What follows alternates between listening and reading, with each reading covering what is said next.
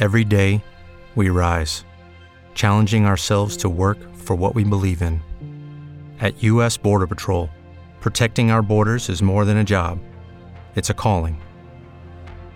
Agents answer the call, working together to keep our country and communities safe.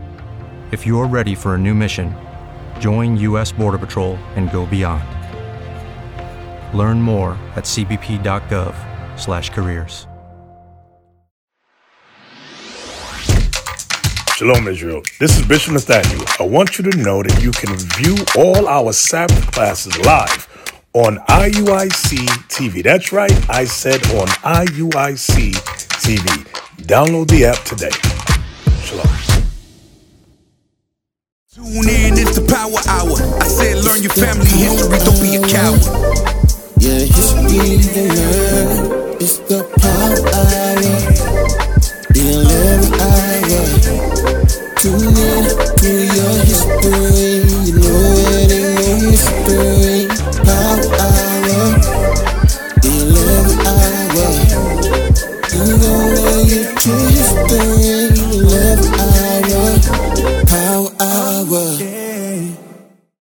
Praise to the Most High. We back, we back. All right. Last week we had a replay. All right. But we are back at it live. So, with that, remember the call in number 516 531 9797 is scrolling along the streamer at the bottom of uh, the screen there. All right. In that lower third 516 531 9797. Questions, comments, topic uh, about the topic. Feel free to call in. Uh, don't forget to donate to the Booster Club. All right, traveling is, is starting up again. We got Deacon Isaac, Captain Gedaliah over in Africa. Uh, presently, all right, they were doing some shows and stuff today. Uh, we're hitting uh, Jamaica next month, Lord's will.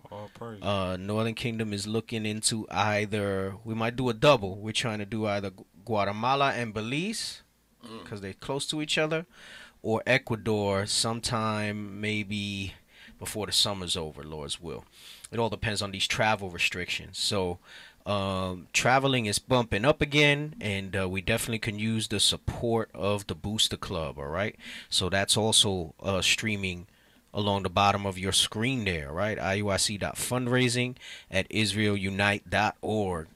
So, what what do you got for me from last week? Right, remember I said pull those links up. It's, it's really bothering me that I sound like I'm talking through a. I think only you could tell though. I know, but it's throwing me off. Right. I think it has something to do with the mic. Wait, oh, now it's starting to sound different. Did you do something over there? Oh, now, now it's now it's back. Are, are you like doing something from there, or does it have to be done in here with the mixer?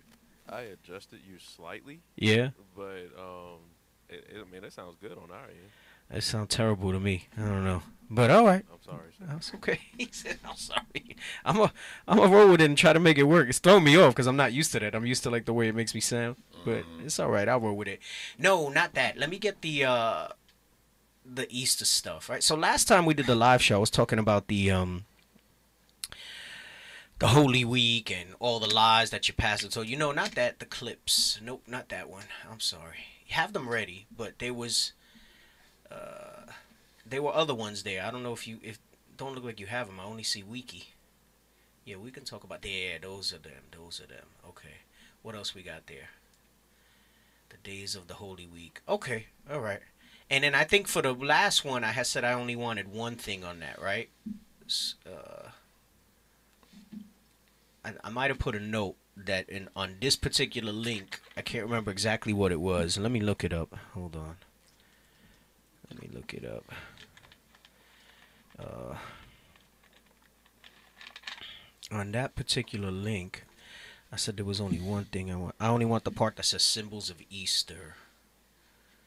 So it'll say something like there we go. Yeah, so have that one ready there. Okay. So um and then you have the one that says the Easter season. All right. So uh, you know, when we did the last show, uh everybody was enjoying some of the information that came out.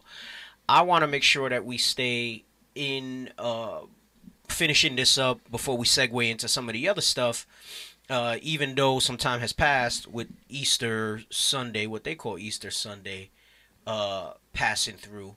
So I'm gonna start with this one. It's it's off the flow that I had initially, but I'm gonna start with this one, and we'll read a little bit about this. And it's so important that we understand these origins because I know I, I don't know if they were doing it with cuts from the street this year, and they were asking people to explain why they celebrate Easter and things like that. But I mean, you think if you ask like just somebody random, they're not gonna know like why they're really celebrating it. They're gonna say, "Oh, the resurrection of Christ." Uh, you know, you ask them about the Easter bunny, they're gonna be all, you know, l- all over the place. Like they don't. There's really no understanding. I never really understood what. I knew it had something to do supposedly with the resurrection of Christ, and I grew up uh, Catholic, and then. uh but I never knew the other aspects of it. Where the Easter bunny came from? What's the deal with the eggs? I mean, as a kid, I wanted my candy. You know, I wanted the chocolate and the. I didn't like the what's the little birds, the peeps. Yeah, that was nasty. Yeah, I didn't like those. I, I like the Cadbury cream eggs when I was in that wickedness. That's what I used to. That's what I used to eat. But anyway, so we were going over last show about um, Easter and its origins, and we were showing American gods, and we were talking about um, the idolatry. Let me get that in. Uh, is it First Timothy four and one? Let's get that real quick, so we can uh, get the sense. And yes, we are live. I see uh, Jinx 1984. This is live. It's not a replay. It is not a replay. The book of First Timothy, chapter four and verse one. Now the Spirit speaketh expressly that in the latter times some shall depart from the faith. Right. So it says expressly, meaning it's very, it's very specific. It's very emphasized that in the latter times some shall depart from the faith. I mean, damn near all of us uh when we were blinded right but obviously there's a remnant of us waking up keeping these things so it says uh they shall depart from the faith which is the real faith which is keeping the law statutes and commandments and the faith of christ that he would return and redeem us from our enemies all right as israelites that's the faith that's the simple way to speak about our faith go ahead Giving heed to seducing spirits. so giving heed to seducing spirits, all right? So we were talking about the last show, uh, part one to this when we did the lies. My pastor told me we were talking about what? Those seducing spirits. Some one of them strongly is Easter, all right? We went into a little bit about the technology, how that's a seducing spirit. Right. You have, excuse me, the internet, globalism, things of that nature. But Easter's one of those seducing spirits because almost all of us would celebrate that. Mm-hmm. Like Easter, even if you didn't go to church, but you profess that you were Christian or Catholic, you you two times a year you was always in church, mm-hmm. Christmas and Easter, at the very least. At the very least, Man, I remember we we would go to church and then we would go all we all dressed up and then we would go to like the park or whatever or to the cookout or whatever it was. And I remember just being uncomfortable. I was like, damn man, I gotta play in these dressed up clothes. Like I want Right. to change my outfit after this and whatnot. And I was you were all in it for the food, you were all in it for everything but what it was really about. Read that part again. Giving heed to seducing spirits. Right. Why was it seducing? You have to understand when you think about seduction, it's like a pers- it's it's uh it's a coercion into it, right? Mm-hmm. Can we look up seduce or seduction so we can get the sense? Seduction definition. Let's look that up real quick. Let's look that up. Hey, and y'all jump in and talk, man. Don't just sit here. Yes, sir. All right. Okay. Understood. All right. I don't need y- I don't need y'all just adding heat to the room. All right. Yeah. The act of seducing someone. Oh. Let's go. Go. Go. Let's see what else they got. Yeah. Go to go to Webster. Let's see what. Okay. Well. Right. Everybody thinks about sex the, the sexual aspect. Uh. Something that seduces. Here's the. I like the third part. We're gonna go back to where it says temptation, but it says something that attracts or charms. All right. So it's a seducing spirit. And you think about it from from the childhood up. It's attractive to you. It charms you. When something charms you, it means like it seems like it's innocent enough. Mm-hmm. Like there's no there's no ill intent behind it. There's no malice, It's right? innocent. It entices you. It entices you, right? So how how do we get enticed? Oh, it's an Easter egg hunt. Oh, it's the it's the chocolates, it's the candies, it's for the kids. The family gets together. Let's have the Easter ham. Then they they, they even went further, breaking the dietary law, making sure because because it had to be ham too, right? because it was Easter. It had to be ham. Where the hell did that come from? Right. Right. It had to be the Easter ham when they came with that stuff, right? So it says it's something that attracts or charms. Put uh seduces. Let's click on that. All right, temptation. right? That's going with enticing, something that seduces. And here's what it is, all right? It says to persuade to disobedience or disloyalty. It's a persuasion. It's a persuasion. When we had shown that clip, all right, and maybe we'll show it again when when she talks about, you know, the uh, the cards and everything, but he gets all the prayers, right? When they spoke about the the fake Jesus. We'll come back to that in a moment.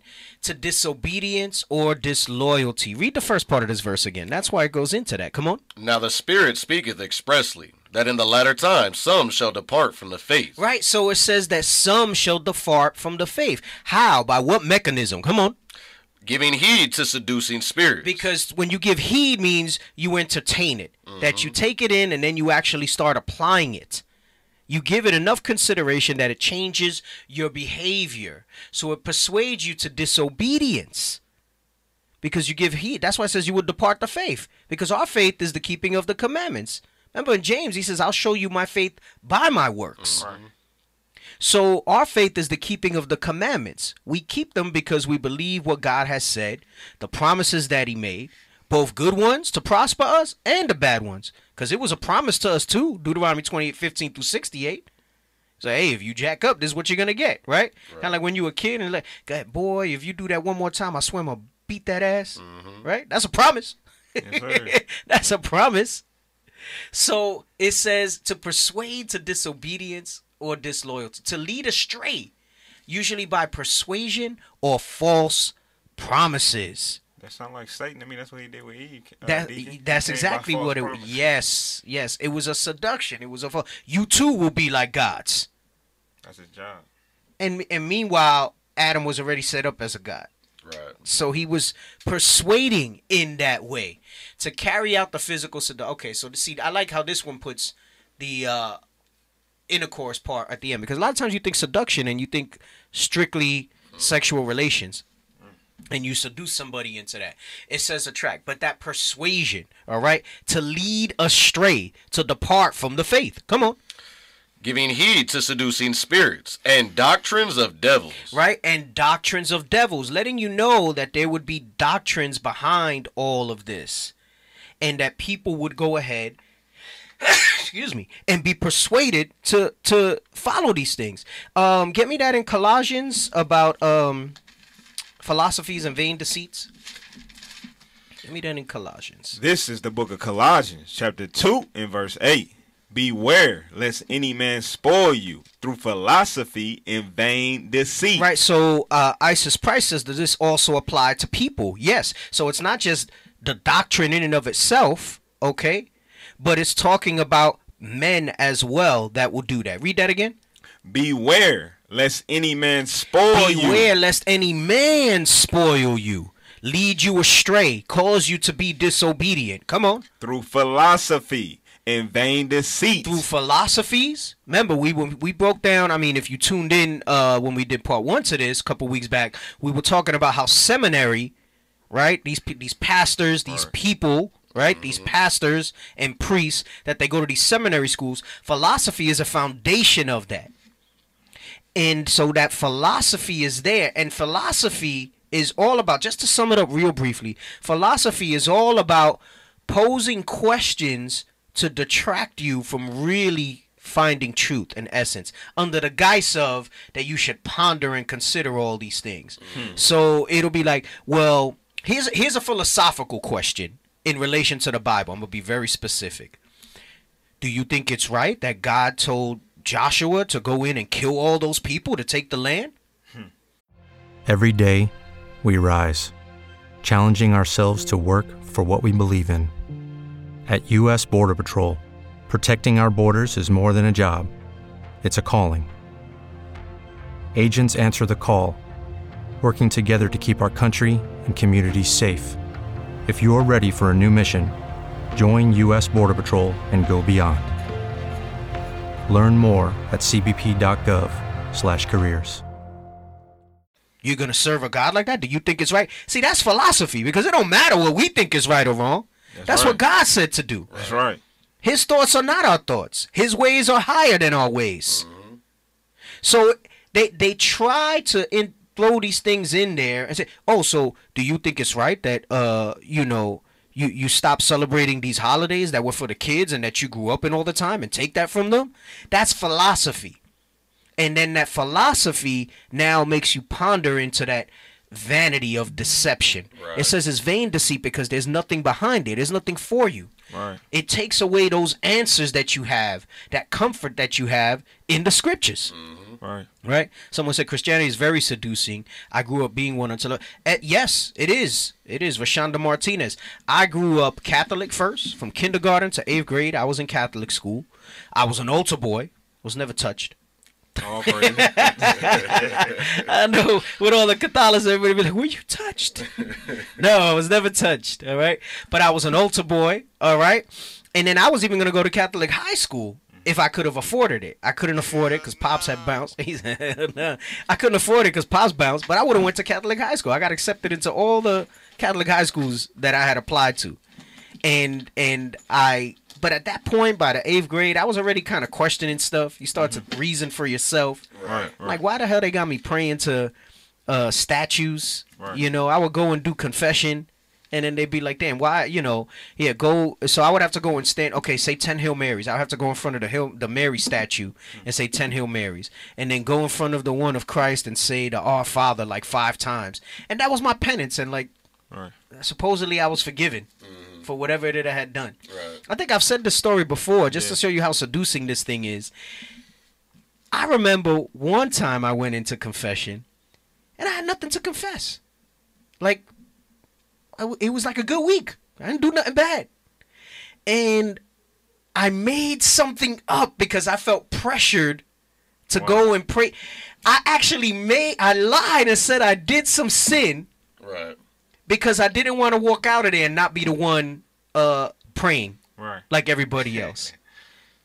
Because I felt, but I'm like maybe like in fifth or sixth grade when this happened. Mm-hmm. So to goes to show you the power of that seducing spirit. Right. Christianity is power.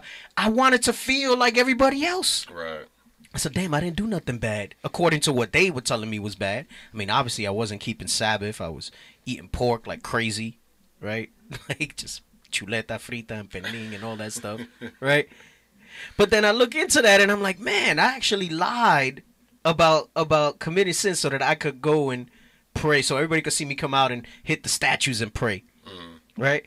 So it, it, it goes to show you what we go into. Look, and then uh, Isis Price I never understood how they had the authority to tell people that. You're right. I don't think any of us understood it, but we went with it anyway. Right? And Catholicism is the worst form of Christianity, but make no mistake about it, it is Christianity, right? I mean, it's all evil. Uh, it, it, Catholicism is the father of all those denominations in Christianity. Yes, sir. Right? So go back, read this again in Colossians. Finish Colossians. Colossians chapter 2 and verse 8. Beware lest any man spoil you through philosophy and vain deceit. Right. It says beware, beware, meaning caution, warning. Mm-hmm. And why would you have to have caution? You would think in the surface of your mind, hey, hey, I've always said this, right? Like if, if the devil came to you in the typical way that they tell you that he supposedly looks like, right? Right. Red with horns and a pitchfork, right? Mm-hmm. And says, follow me. Nobody's going to follow you. So it, it comes in a form where it's a seducing spirit. It's a beguiling spirit that that it entices you into something. Hey, hey Deacon, you seen that movie Devil's Advocate? Yeah. Remember when uh Al Pacino, he like, they never see me come. He said, see you. They see me. They see you come, but me, they don't never see me They come. never see me coming. That's powerful right there. See, now I gotta go watch that again. I think I think it's on Netflix. I put it in the list. I remember throwing that throwing that in back in the day. He said they never see me coming. All right, he gonna come deceptive. Right. Right. Meaning he's going to come and it's going to be philosophies and vain deceit. So it's funny when people say that they don't worship the devil, but worshiping Satan means anything opposed to the scriptures. Right. So when you're celebrating Christmas, they say, oh, I'm not worshiping. That's not why I keep it. That's not why I keep right, Easter. That's not why I keep Christmas. Right. It don't matter if that's what you believe why you don't keep it. You're still doing it. And they're when they say that, they're, they're caught up in that seduction. Yes, That's they caught up literally in that that seduction seduction. speaking. They caught up and they caught up in that deceit. It's mm-hmm. deceptive. Go ahead, finish that up. After the rudiments of the world. After what the world says and not what the Bible says, right? And we've gone into rudiments. We broke that word down, and it's saying like it's pieces of it, just enough so that it seems believable, just enough so that it seems realistic, but it's not. It's not the whole, right? It's like uh I don't even want to say it's like diet soda because diet soda actually they've gotten the flavor pretty good, but it's like it's just it's it's not substance, all right? It, it's enough to make you think and to fool you into it, but it's mm-hmm. not, right? It's kind of like virtual reality, right? Now that's becoming like a big thing. Right. Feel real, right? You put on them them Oculus or whatever it is that they got, people bugging out or whatever. Mm-hmm. But but there's it's worse than that though because you know, right, that you have something on your face, that you have this thing and that it's not real, right? But it feels real. And that's what happens with these seducing spirits. It feels real enough, right? This philosophy, this vain deceit, it feels real enough that it persuades you in the process of time to just move on further and further away from this, right? Departing from the faith. Mm-hmm. Go ahead, read. After the rudiments of the world and not after Christ. And not after Christ, because that's your set point. That's your guidepost, right?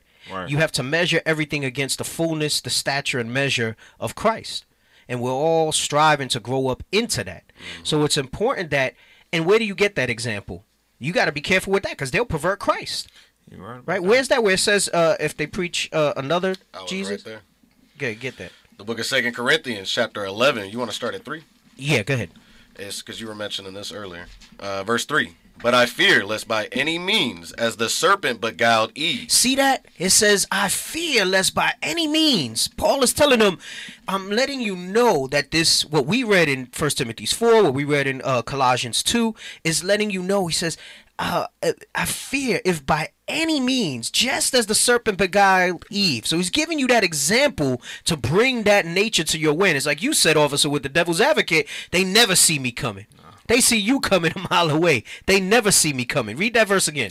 But I fear lest by any means, as the serpent beguiled Eve through his subtlety. right through his subtlety through his subtlety it says so what does that mean to be subtle it means it's not going to be a smack in the face Right, right. it's not going to be so obvious and evident that what you're worshiping is evil that what you're worshiping will destroy your soul that it'll eat away out you it comes in its subtlety it's for the children oh it's just family getting together Right. but at the end of the day, you're still getting it. I'm gonna do. I'm gonna. I'm gonna show you that when we show the clip again from uh with Easter from um American Gods. All right, go ahead, read on. So your mind should be corrupted from the simplicity that is in Christ. And he's letting you know. Listen, the it's so simple. It's so simple. It's actually complicated. All this stuff to pull you away from Christ. Right. This is why a lot of times when these people try to come at us, you have these Christian groups, you have these apologists that try to refute this stuff. Man, I tell you, you had Mark Reiser the other day have a clip up, and supposedly he's that these Christians they're so desperate because people are leaving the church, people don't want to believe in that in their in their hocus pocus mm-hmm. Right. that they're hiring these guys to train them on how to deal with us. Mm-hmm. All right. They're hiring these guys on to train them on how to deal with us. Ain't and what I mean. I, I don't mean BHI. I mean real Israelites. Okay. Because BHI they cut up all day. And there's this segment where Mark Reiser is there. And he's telling them, look, Deuteronomy 28, 68 is the crux of their thing. He had a whole bunch of other scriptures on. He didn't have time to get to it, right? They gave him like 12 minutes or whatever to go through his spiel. And I'm gonna tell you how complicated it is for him to try to disprove Right. the scriptures. He had to pull third Maccabees, which is not canon, right? He even said it. It's not canon. It's not part of the KJV and the Bible that we I never even heard of a third Maccabees until he said it. Uh-huh. all right. And he had to try to pull, and, and he even says it. You know, this is third Maccabees. It's not canon, but we, I'm going to use it anyway to show you how to to try to refute Deuteronomy 28, 68. You got to go outside the Bible to try to. Yes. And he went way outside of it. they started making so I. I say that point to say that the simplicity in Christ is evident. It's what it Right, is. Right. You right. You have to realize that. That's heavy when Paul says that. Read that. Read that again from the top. But I fear lest by any means, as the serpent beguiled Eve through the through his sub- subtlety, As the serpent beguiled Eve, as the serpent seduced Eve through his subtlety. Come on. so your mind should be corrupted from the simplicity that is in Christ. Your mind, if you if you stay in the simplicity that's in Christ, your mind will be incorruptible. If you let the Bible speak, right? Let God be true and every man a liar, you'll be all right. Mm. But what happens is is when you start to let in these things and they complicate it, right? Mm-hmm. In Christ it's simple. Mm-hmm. This is what the curses say. Well, this is why we don't need to go through all these great lengths. Right. The the Most High said He's the one that closed our eyes. So then it reasons then that He's the one that's going to open them. right. Right. We just plant and water, but it's God that gives the increase. That's right. It's not up to us to convince or persuade anybody to believe. Because the simplicity that in Christ is, you hear this word, it's going to resonate with you. Right. You hear this word, you're going to start to repent and keep these commandments. My sheep hear my voice. My sheep hear my voice. So that simplicity that's in Christ, even though it's a, because it's so simple, mm-hmm. it, you get that element of it's too good to be true. There's got to be more to this. That's exactly what happens. Yeah. No, I can't believe that this is right. Right. I can't believe that this is. No, no, no. That just. Damn, it's been right there in front of my face all this time and I never saw it that way. Mm-hmm. Right. And you start to doubt.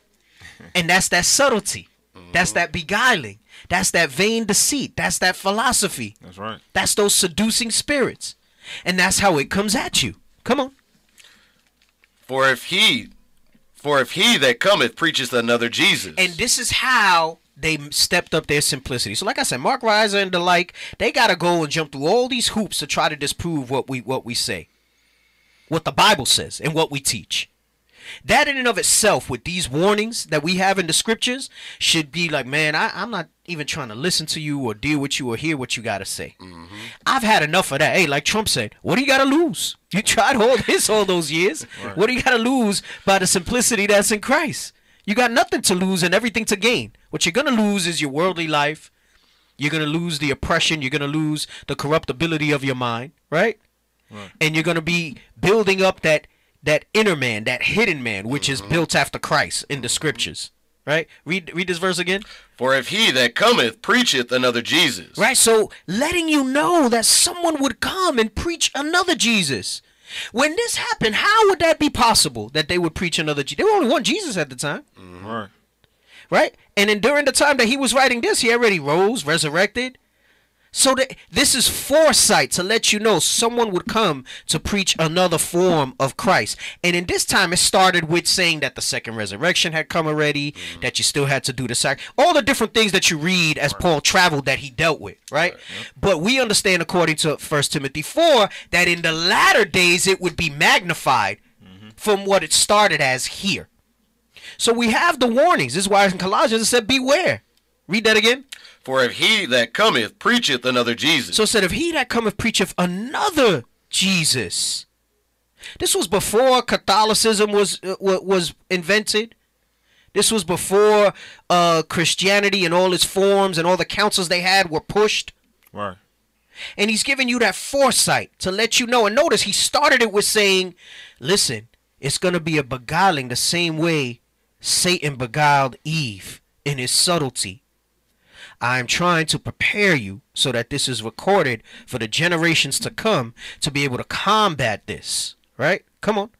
for if he that cometh preacheth another Jesus, whom we have not preached, He said, whom we have not preached, meaning based on what the scripture says, based on the way the Bible says. All right, come on. or if ye receive another spirit, which ye have not received, And he said, You might receive another spirit. They might not even come in the form of Christ. That other spirit is going to be those things now when you look in these latter days, these different religions. No, no, no, we have Christ. But then what do they do? This is why it goes into the physical. A lot of them, no, that's not talking about the physical appearance. It absolutely goes into the physical appearance. Right. Absolutely, because the physical appearance goes into his heritage. It goes into his lineage. How interesting that they always glaze over that when you read in Matthew how it gives who his generations were. Genealogy. They give you the genealogy. But everybody don't want that part. They just want you to jump to virgin birth so that he's for all nations. Right. He has no appearance and all that. So the so what he looked like matters. What he preached matters. What it says to this day and how it applies to us matters. Because if not, you open yourself up to complications of these seducing spirits. Because with Christ is simple. Like he was saying, it gives you that. It's so simple and it makes so much sense that the mind is so corrupt that you say, "No, it can't be. It can't be that simple." Hmm. So you got these groups like the Mark Rise that they got to go all out of their way to try to disprove and refute what we say. The fact that you got to jump through so many hoops to try to disprove this, mean, Right. bye, be gone. Right.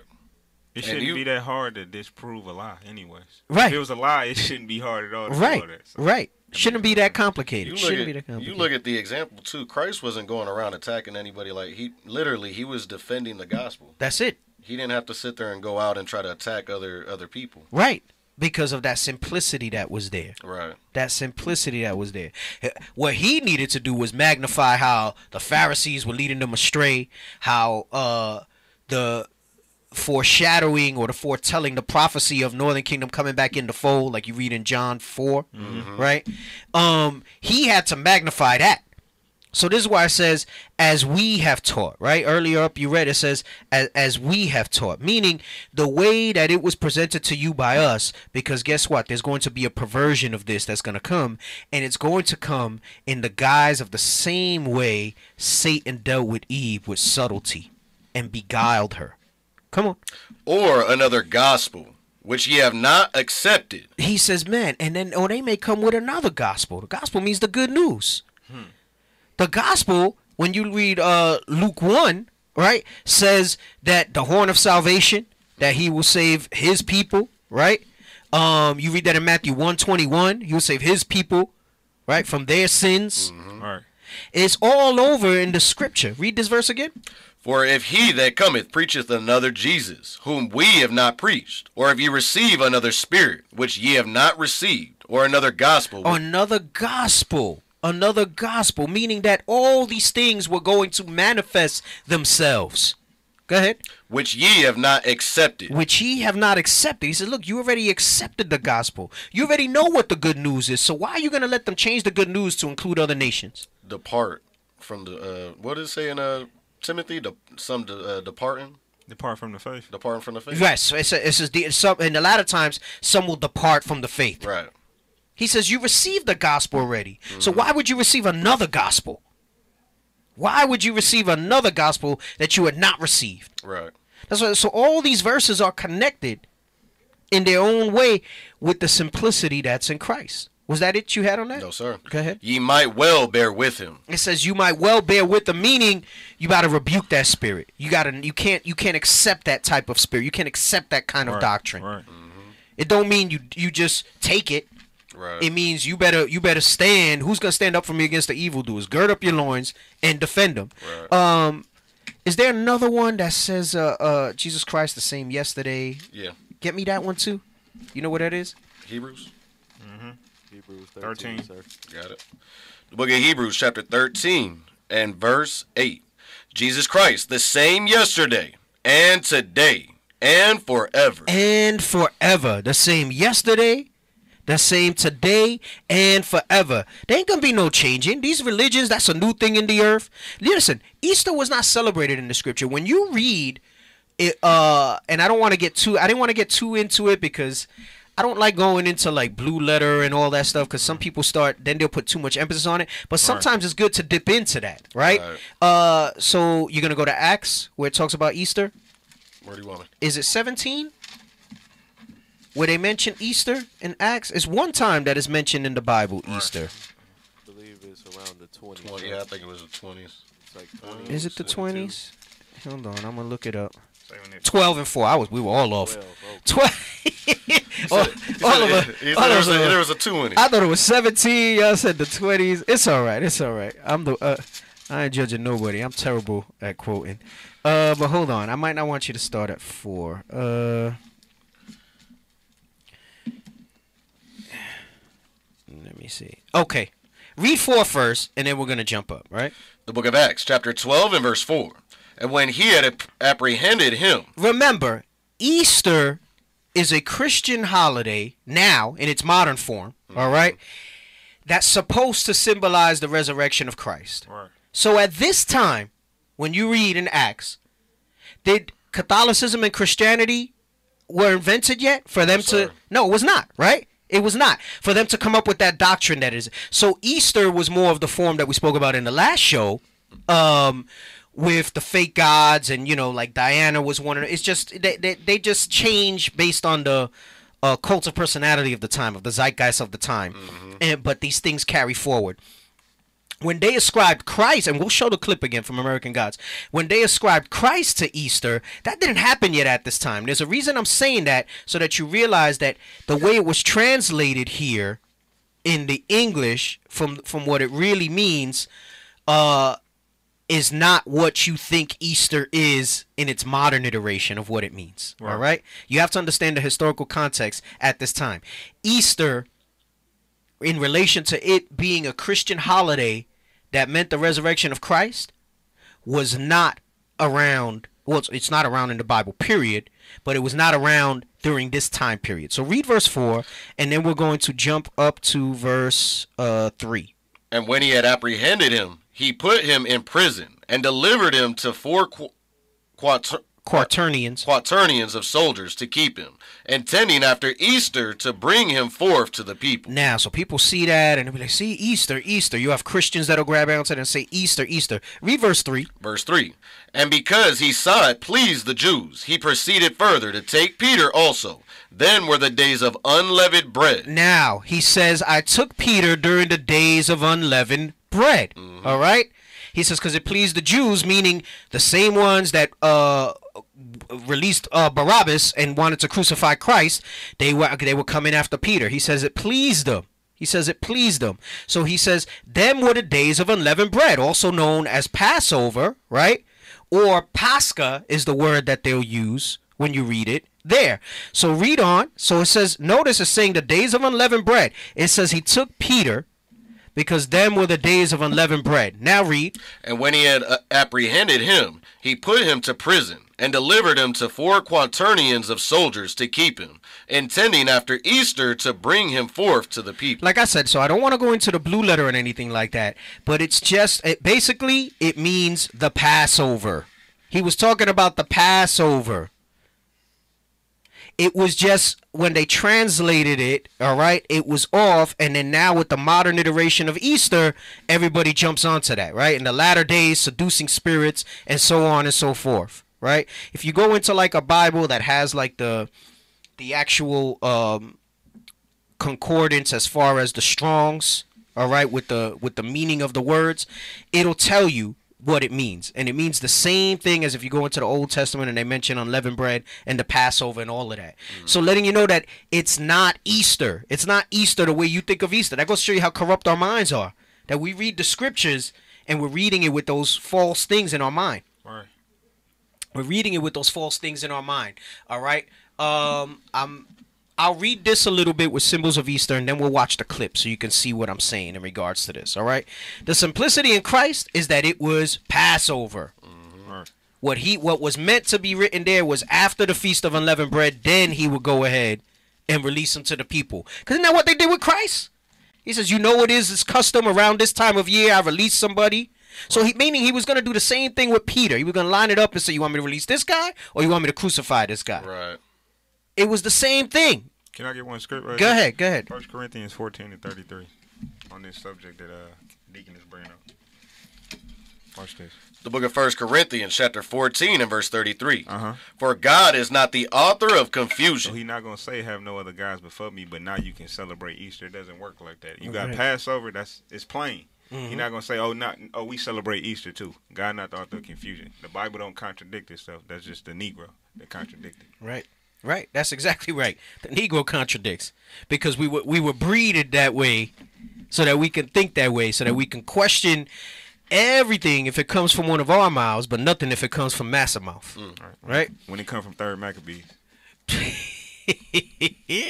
Bro, it was so funny. He glazed over it so quick. I don't, I don't know if y'all saw that clip. nah, I see that. Yeah, bro, man. I'm gonna see if I find it. Maybe I'll post it to y'all, man. You gotta see because you gotta see the arguments that he was trying to make. He said, so you know, uh, you know, they'll tell you that there's nowhere in the history that they went into Egypt again with ships, right? You read how, uh, you know, we did go back to try to seek Egypt and stuff like that, but we didn't go like slave ships and uh, sold on auction blocks that time, like that. All right. So we know that that's talking about this in the latter days, but he goes there because, and it, then it even did say ships. His point in going to Third Maccabees. so first he does it real quick, and he says, you know, so Third Maccabees will tell you. He goes, and it's not canon, but you know, it's just to get this point. And he says Third Maccabees will tell you that uh, when they go to East, something blah blah blah, something Egypt, and they boarded to go back into Egypt. He says, see, boarded, which means a ship, because if you got onto something to try to say that that Deuteronomy 28 and 68 was uh, fulfilled already. And the other thing is that it tells you that they'll be upon your seed forever. Right. they will pursue you and overtake you. Meaning those are action those are present actionable things that happen. Meaning that there would be various manifestations of those curses throughout our generations. Right. it wouldn't just be a one-time occurrence in those things but you see how complicated it is that they have to do to try to disprove versus the simplicity of how it just resonates if it's supposed to resonate with you Right. Right. right? So let me read this here. Symbols of Easter, all right? It says the origin of the English name Easter is not certain, but many think that it derived from the Teutonic or Anglo-Saxon goddess of spring, Eostre or Easter, which will show the clip to emphasize some of the scriptures that we wrote out. This fact and other aspects surrounding Easter observance, such as eggs and bunnies, has generated considerable debate concerning the origin of some traditions used in Easter observance mostly since the Reformation, right? That's the Protestant Reformation, which we spoke about when uh, with the seminaries, right? So it was their way to kind of combat, because up until that point, Catholicism was just widely accepted. And then the Protestants were the largest ones that started to form resistance against Catholicism so that you wound up with all these different denominations, right? So it says, uh, and especially among evangelicals and low church traditions. We'll deal with the low church, high church thing in a moment. Some argue that Easter is little more than an adaptation of a pagan fertility festival and has little to do with the Christian tradition. This is correct. It's a pagan fertility festival. That's all it is. There's little question that many symbols of Easter have been adopted from various cultures. But this is true for almost all Christian symbols because Christianity, in its form as a religion, is bullshit. So this is why it's true from all. It's like the book "The Two Babylons," right? By uh, I forgot the author's name. Alexander Hislop. Yes, Alexander Hislop, and it shows you how uh, Catholicism mainly, but by extension, modern Christianity and all its symbolism and all its holidays really are just modern manifestations of ancient Babylonian, and even further back than that, um, holidays. All right. So it says, uh, uh, so Easter has been adopted from various cultures, but this is true almost of all Christian symbols. So this is basically this is like a Christian site. So they're kind of telling on themselves, including the cross. The sign of the fish is the most unique and original Christian symbol. So that means the cross is BS also in their own thing. So this is supposed to be for them to try to explain Christianity, and it's just cutting up Christianity. But this has always been the case since the days of Abraham and Moses. Not true. Uh-huh. That is, God's people have always used symbols with which they were familiar from the surrounding culture and then infused them with new meaning to commemorate and worship God. They never, if you read that in the scripture, they never took the other nations' idols and tried to make them of the Most High. They just flat out, we just, well, we just flat out worshiped their gods. Right. It was never to say, look, this is of the Most High, this is the Most High God. Mm-hmm. That's a perversion. I was about to say that's that persuasion right That's there. that, and you see how subtle they dropped that in there. yeah. And you would say, yeah, we did take a lot of pagan symbols from the other nations and everything like that. But if you really look at the history, we never, basically, we were always realistic and knew we were worshiping other gods. Right. It was never that we made them the one true God. No. That's that's that's the white man's invention. No, you would never find that. No, you won't. You will not see that in the history. So that's that persuasion. That's that seduction. So it says, uh, in the process, the symbols are radically transformed into a means to express faith in the only true God in spite of their pagan origins. No, that's not what the Israelites did. That's what Esau did and all the other nations in their crafty counsel to try to destroy us. All right? Such sacred Old Testament institutions as animal sacrifice, circumcision, temple worship, the priesthood, and prophets Even names for God, like El, were all adapted from pre existing counterparts in Canaanite religious practice. Again, false. Right? You look biblically, that's false. Mm-hmm. Even the rituals of Passover itself were adapted from two pre existing Canaanite festivals associated with fertility.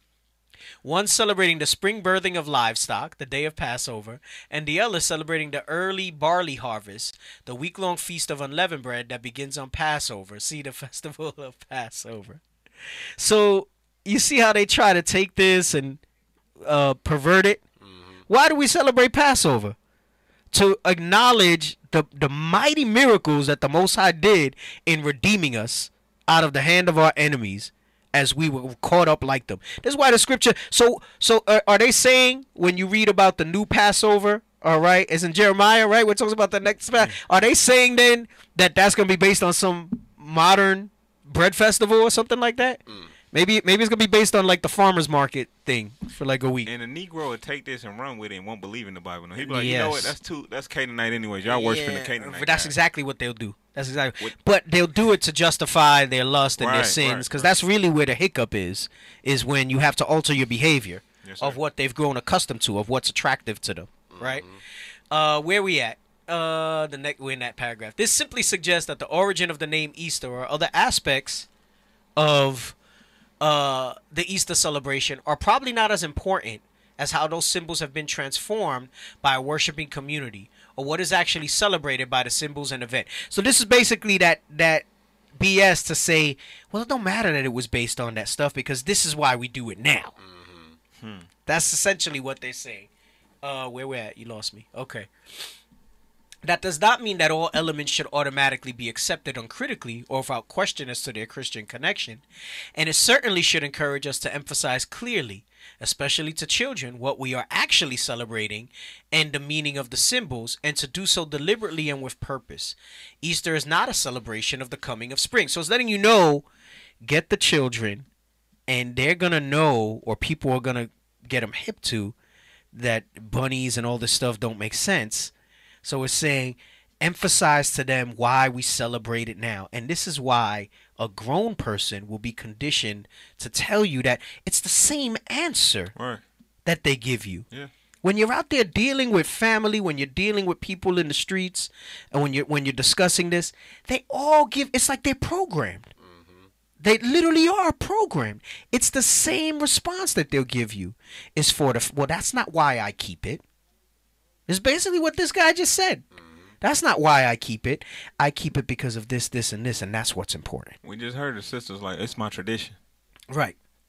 no, no rhyme or reason. It's my tradition. Yeah. So, as if that's somehow more effective. Your tradition is that you're gonna freaking burn in a lake of fire forever if you don't repent. So it says, uh, it, but neither should it allow us to adopt a negative or hypercritical attitude toward the event, so that people should who should be hearing our witness to the grace and power of God at work in the world, bringing hope and the promise of renewal amid endings, only hear grumbling and carping. So this is a Christian page that aims to educate, and he's letting you know that yeah, it's BS, and mm-hmm. yeah, it's gathered from a lot of other different stuff. Mm-hmm. But Don't say nothing. Don't say nothing. Focus on why we keep it and why we do it. Can I get one script real quick? Go ahead, Uh, brother, bring it Job up. 14 and 4, man. Bring it out, This bro. is Bring it up. I'm confused reading it. So That's because you're enlightened. You have the simplicity of Christ. Yeah, it's just like Right. it say his words is smooth as butter. That's that's Esau for you. Watch this. The book of Job, chapter 14 and verse 4. Who can bring a clean thing out of an unclean? How can you say this idolatry custom is clean now? That we can do it and we can celebrate it. Mm-hmm. We should uh, obey God rather than men. That's so you exactly can't, it. You can't bring an unclean thing or clean, right. and make Hey, it clean. yeah, you're messing up with the. Damn, man, what are you guys doing? Stop moving on. See, now you lost the whole thing. Look, you don't even know where we at. Ah! There you go. That's that spirit from the article. Oh my goodness. Hey.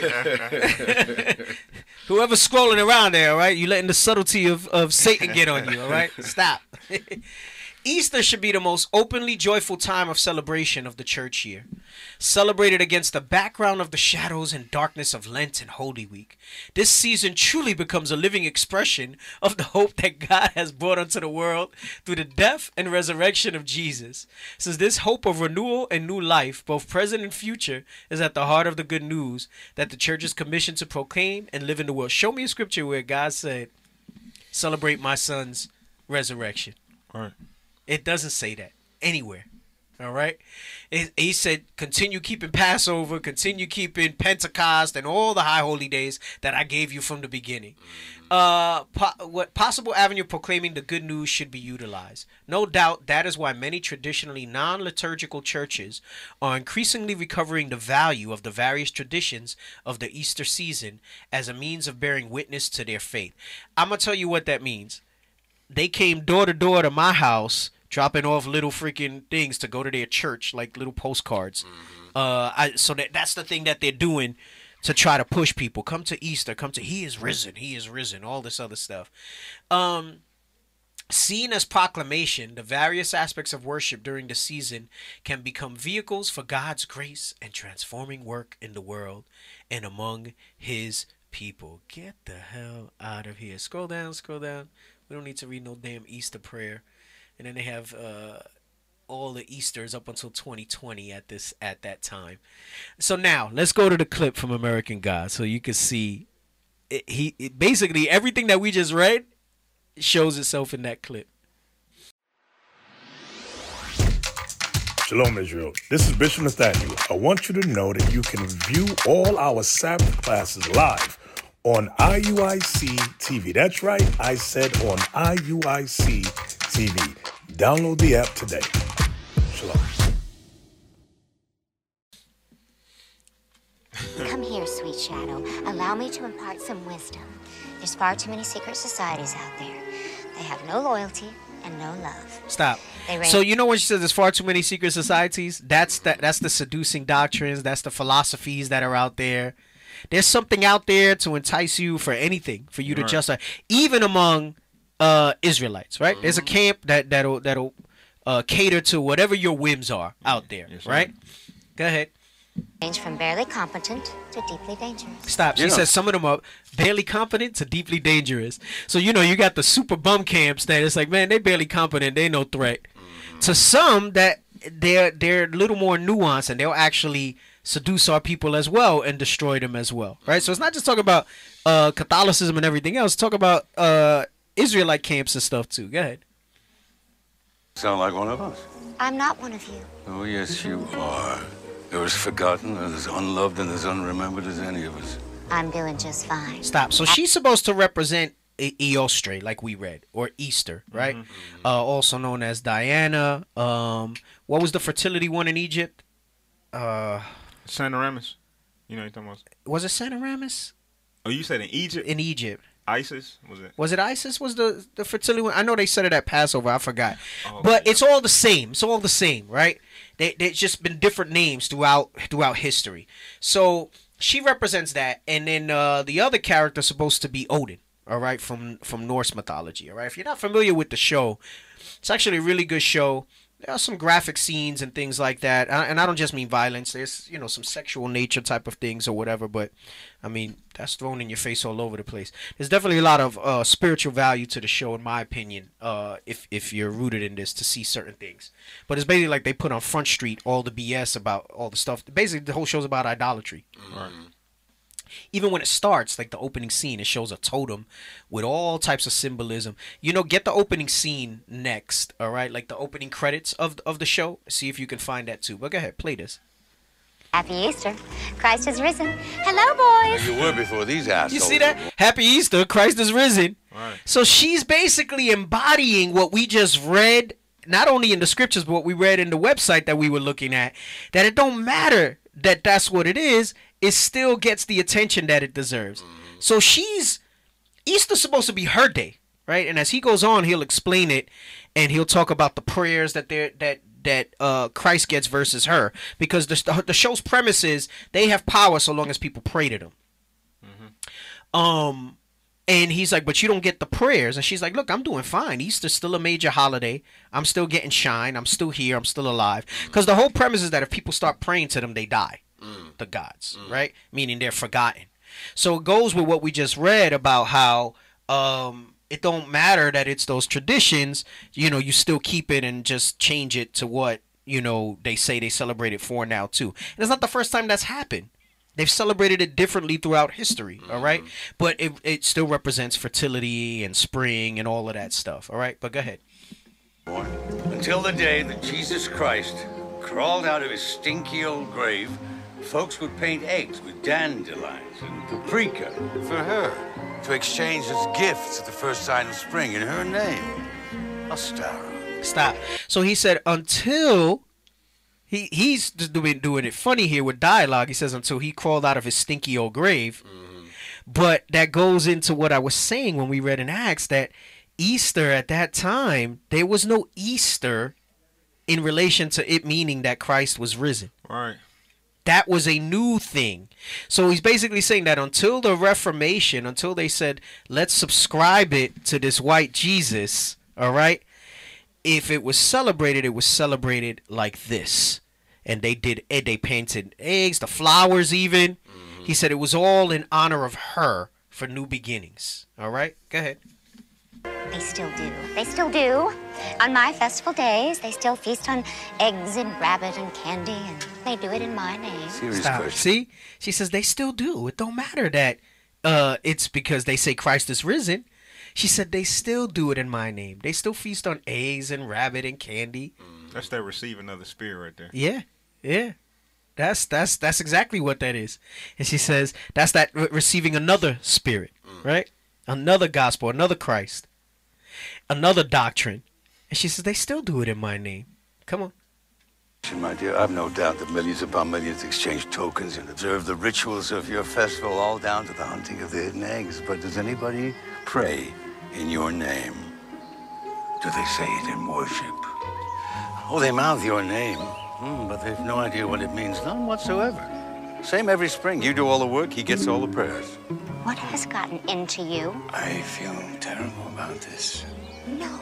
No. It's her day. You took it. You crucified her day. When they started following you, everybody else got burned. In your name. Happy fucking Easter!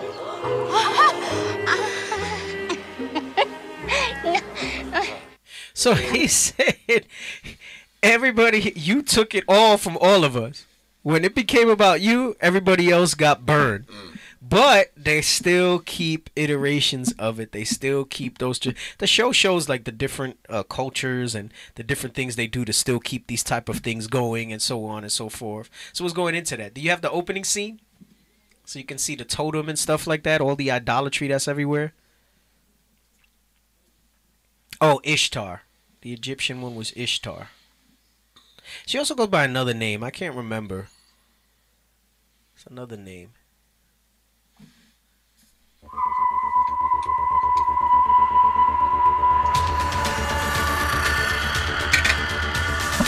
All the idolatry symbolisms, right? All the idolatry symbolisms. But then they have a totem towards the end, and you'll see. Yeah, is the intro to the show. Drugs. Ju- that's Judaism. That's that's a nine branch. More drugs. Media. Uh, I forgot what the other stuff was. Egyptian stuff. Yep. That's supposed to be like Vegas and everything else. Know, like all these different things that are that are worshipped. Cars.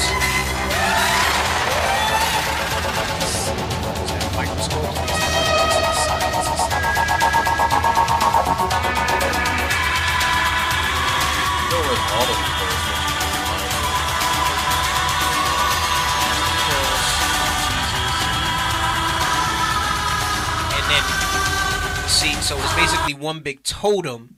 So all those symbols that we saw is one big totem pole of all that idolatry, right? Of all that idolatry. Go ahead. Yep. The See the eagle up there, letting you know that the eagle is the architect of all those lies and all that BS. That's the beguiling of Satan. That it got all people set up in that in that in that nonsense, right? And remember, the thing is, get me that in Deuteronomy four. Uh, is it does it start at fifteen where he talks about I didn't come in any type of image or whatever. Right. And then, and then we're gonna read that, and I want to get down to the point where he says he made that stuff for the other nations. The difference between us and them is that he made those things specifically for them. So they're supposed to keep those things. They're supposed to move in that spirit. We shouldn't envy the oppressor, and we shouldn't choose any of his ways. The scripture says. Go ahead. The book of Deuteronomy, chapter 4 and verse 15. Take ye therefore good heed unto yourselves, for ye saw no manner of similitude on the day that the Lord spake unto you in Horeb, out of the midst of the fire. Right. So again, here we go. Take heed. Beware. These different words. He says, You didn't see any matter of similitude when I spoke to you, Moses. All right. Out of the midst of the fire. There's a reason for that. Come on. Lest ye corrupt yourselves, and make you a graven image, and the similitude of any figure. Notice the word they used there. Remember, said that uh, uh, it the, uh, the corruptible, like it'll corrupt your mind in the simplicity of that's in Christ. It says you will corrupt yourselves, lest you make a great. I didn't. I didn't come to you. So when they say that uh, the Israelites and that and that website we read said that we took the pagan symbols and everything else and incorporated into the God of Israel. That's not true. Because it says, I didn't do that because if you make any graven image or any similitude, right? Come on. Lest ye corrupt yourselves and make you any graven image, the similitude of any figure, the likeness of male or female, the likeness of any beast that is on the earth, the likeness of any winged fowl that flieth in the air, the likeness of anything that creepeth on the ground, the likeness of any fish that is in the waters beneath the earth. Right. Notice it says the fish, and and, and Christianity talking about the fish. He was saying that the fish is like the purest thing. Right, They made a pagan symbol out of a fish. They, you notice this verse, literally, it covered the uh, the fish from Christianity. Uh-huh. The winged fowl is the eagle. Uh-huh. It, it goes into literally all of these are the what we just yes. watched. Yes, yes, exactly. All the symbols that we just saw there, and then he goes even further, right? Because they showed the spaceship as a symbol of idolatry, right? Because that would make us think about the stars and heaven and all of that stuff. Come on.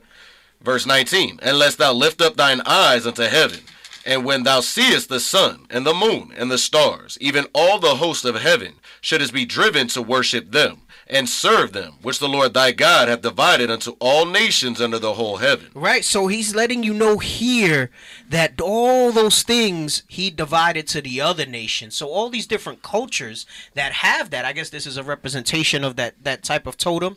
All these different cultures that have that, that's for them. And notice they showed a nine branch menorah to let you know it's a distortion, right? Mm-hmm. There's nothing wrong with the menorah, and the main premise of these graven images is that worshiping them, right? Mm.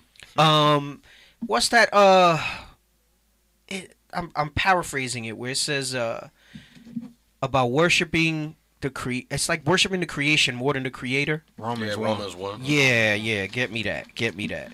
Because what he's telling you here is that unless you see, because when you read all this stuff, why would you worship the creation and not the creator who made all these wonderful things? Right. Yes, sir. right?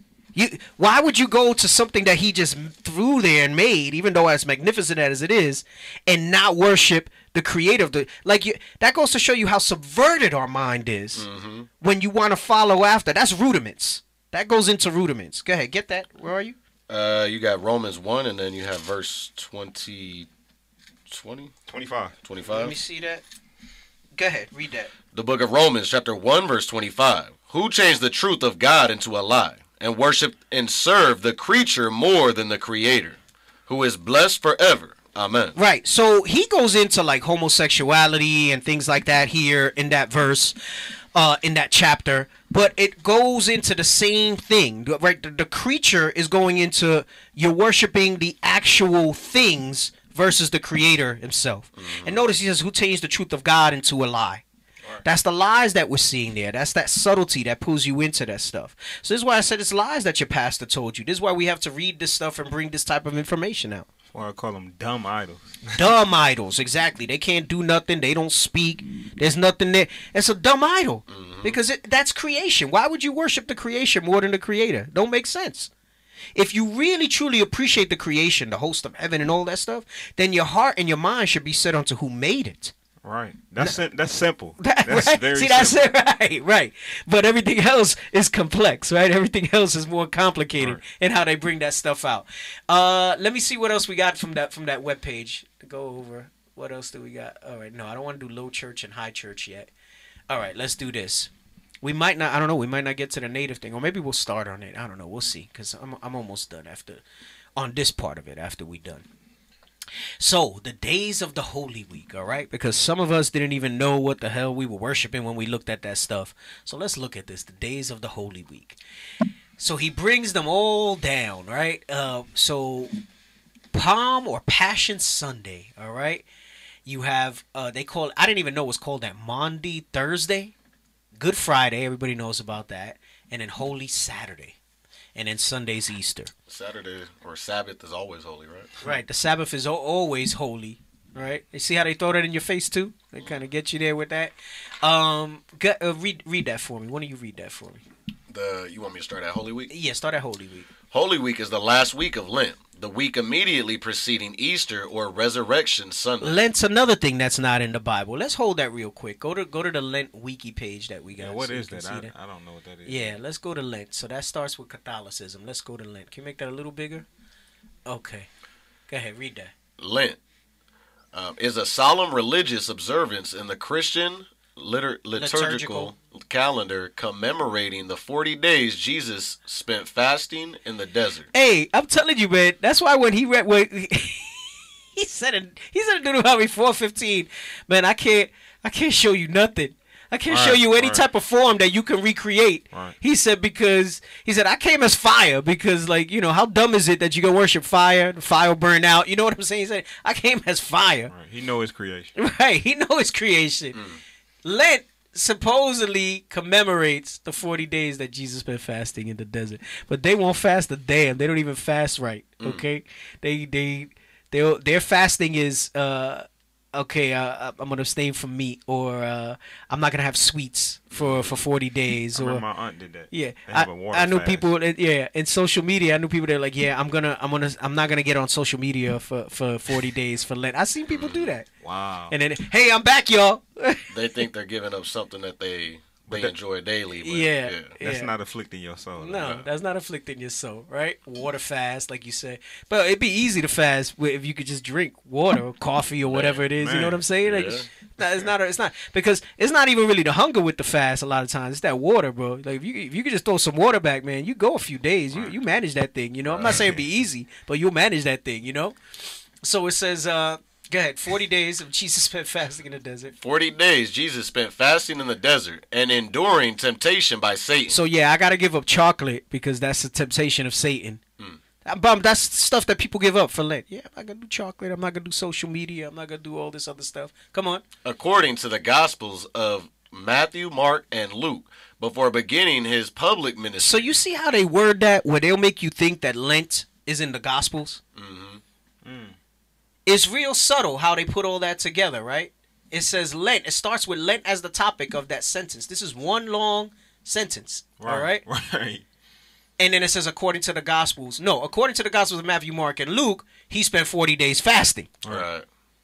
have nothing about commemorating Lent. All right. Again, that's the that's the subtlety. That's the beguiling. Come on. Lent is observed in the Ang- Anglican. Anglican, Eastern Orthodox, Lutheran, Method- Me- Methodist, and Mor- Moravian, um, Oriental Orthodox, Persian, United, Protestant, and Roman Catholic traditions. See, I didn't know that. I only thought it was a Roman Catholic thing. But as I read this, I said, "Oh, it's a lot of denominations that actually uh, subscribe to Lent." Right. Come on. Some Anabaptists, Baptists, Reformed, including certain Continental Reformed, Presbyterian, and Congregationalist churches, and non denominational Christian churches also observe Lent, although many churches in these traditions do not. So they can't even be on one accord with their whole Christian doctrine. And notice, and that's not even all the denominations. You see all those denominations there that they got, and mm-hmm. some of them do Lent and some of them don't. It's crazy, bro. It's madness. Go ahead. Which days are enumerated as being part of Lent? Differs between denominations. See below. Although in all of them, Lent is described as lasting for a total duration of 40 days. In Lent, observing Western churches, Lent begins on Ash Wednesday and ends approximately six weeks later. I don't even remember what Ash. Can you just highlight it? Don't click on it. See what it says. Uh, Ash Wednesday is a holy day of prayer and fasting in many Western Christian denominations. It's preceded by Shrove Tuesday and falls on the first day of Lent. I don't even remember why, but I remember getting the little ashes. You would I've go heard- to church. I've seen that. You would go that. to church and get the little ashes. No, I used to. I mean, like I said, I was Catholic, so I used to get. But I, I, I'm thinking about it now. I don't even remember why they told us Yeah. We we would we had to do that. And you walk around with the freaking ashes on your head. Said Shrove Tuesday. That's like thirsty. Th- what is that? Thirsty, Thirsty Thursday. Thursday. Like yeah, Right. Taco Tuesday. Come on. Wednesday and ends approximately six weeks later, depending on Christian denomination and local custom. Lent concludes either on the evening of Maundy, Thursday, or at sundown on Holy Sap- Saturday, when the Easter Vigil is celebrated. What is that? Th- though or through? Though. Though in either case, Lenten fasting observance are ma- maintained until the evening of Holy Saturday. Sundays may or may not uh, be excluded, depending on the denomination. In Eastern churches, whether Eastern Orthodox, Eastern Lutheran, or Eastern Catholic, Lent is observed continuously without interruption for 40 days, starting on Clean Monday and ending on Lazarus Saturday before Holy Week. There's so much BS and confusion in this stuff, man. Talking about Clean Monday and Lazarus Saturday. What are they? What, they, bro? They bugged the hell out. Come on. Uh, Lent is Lent is a period of grief that necessarily ends with the great celebration of Easter.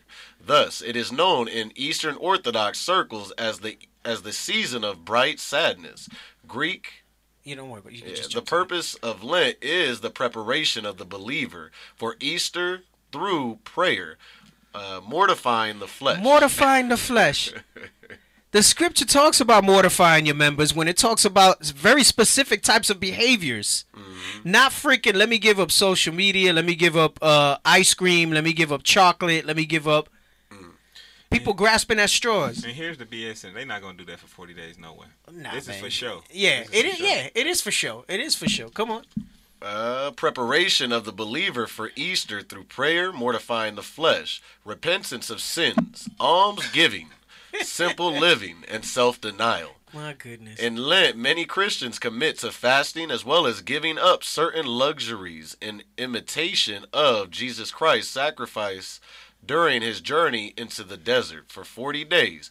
This is known as one's Lenten sacrifice. Unbelievable. Let me see if there's anything else you want there. Uh, This will happen when the Bible and the wrong person. hang, yeah, bro. I'll tell you that, man. Look at all the different customs associated with that stuff. Shrovetide, Mardi Gras, pre-Lenten fasting, Lenten Black Fast, Daniel Fast.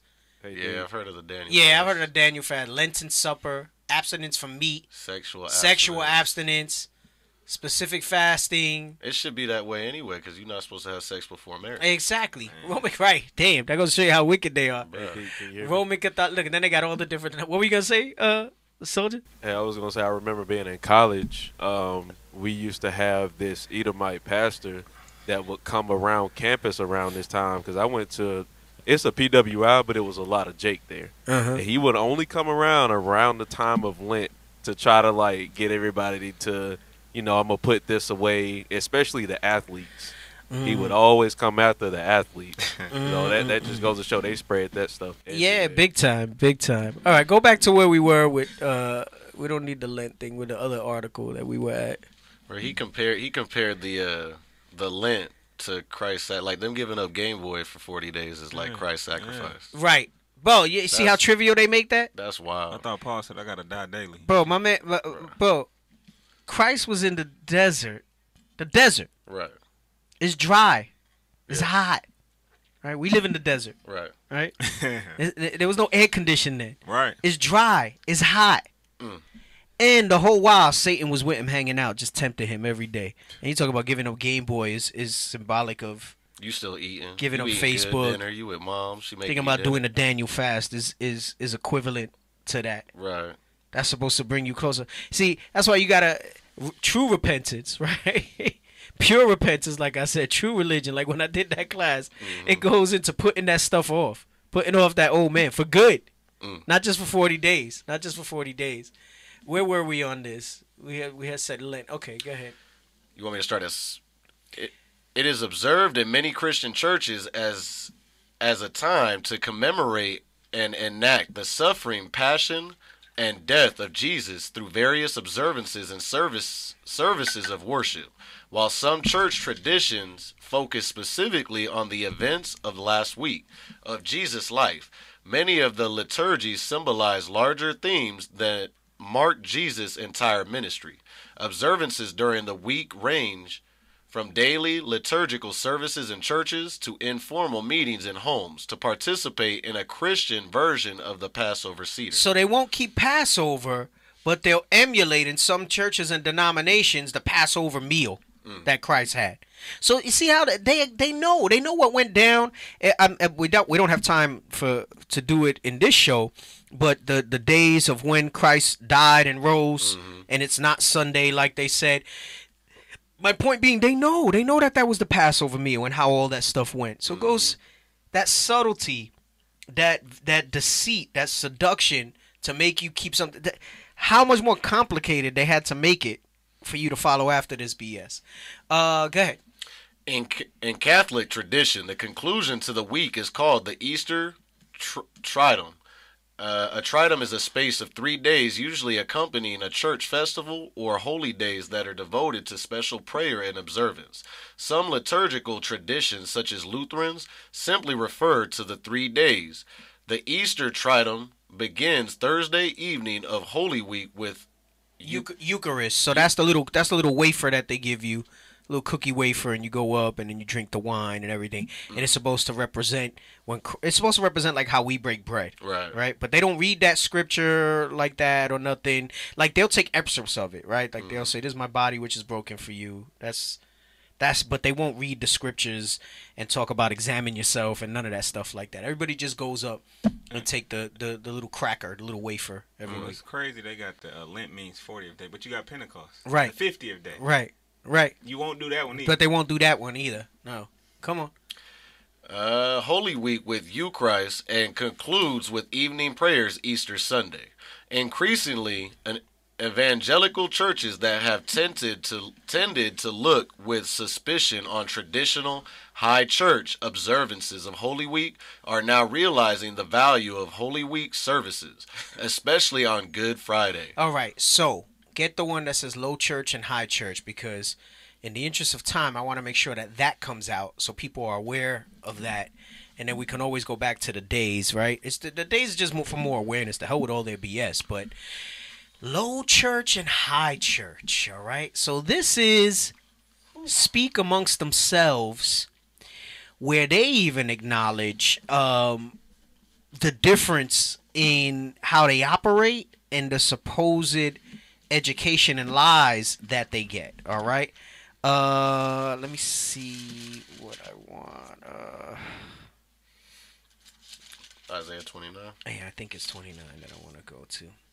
All right, just have it ready. We're not gonna we're not gonna go to it just yet. Yes, Uh, so go ahead, read that. Low church and high church. Low church and high church. Evangelical Protestants sometimes become offended when they hear that they are from a low church tradition. Right. So there's certain denominations that the big major religions and their pastors and their mega churches call the low church. All right. Um, they'll use terms like low church. This is this is internally. You don't really hear this outside. Like like the common congregant in Christianity will not hear this information. Right. But among their pastors and their church leadership, they have this division and they're called the low church and the high church. The highest church is like the Catholic Church, and then you have like the major Christian churches, right?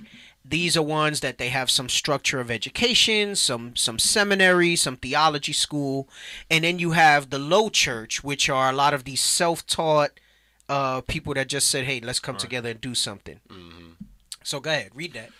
Low church tradition. Indeed, in some cases, those from more liturgical traditions use that term in a pre- pejorative. pejorative way to mean less sophisticated or uneducated. Remember that part because when we read in Isaiah 29, where it says one that's learned, one is not learned, notice the terms that it uses here. All right. So for years, right, this scripture was broken down to us the correct way, as it still is to this day. And it was always said that those were learned were seminary theology school and those unlearned were like your common typical pastor. And now we have Christianity actually showing you that and letting you in a little bit into this through this webpage here, right? But then Protestant and evangelicals are not beyond throwing around the term high church to mean less spiritual than we. Right. So when when the mega churches and Catholicism and them, those that have like a structure of education and require college degrees and theology and things like that, talk about low church is using a pejorative way, meaning it's used in a, in a byword negative type of way, meaning less Derogatory. sophisticated, derogatory, mm-hmm. less sophisticated or uneducated. And then they'll in turn use high church to mean they're like not spiritual. Mm-hmm. That it's all about show and whatever which which is not too far off with a lot of this stuff.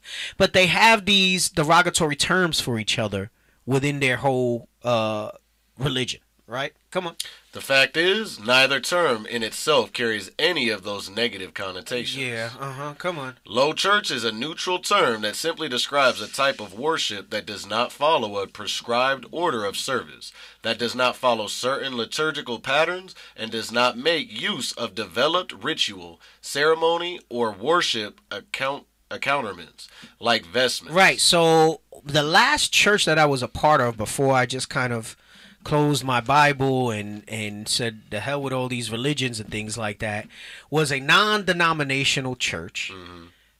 That was a dyke. That I'm sorry, damn, I can't say that. Damn, I'm gonna get they gonna cut us off because I use that term. Hmm. She was a lesbian.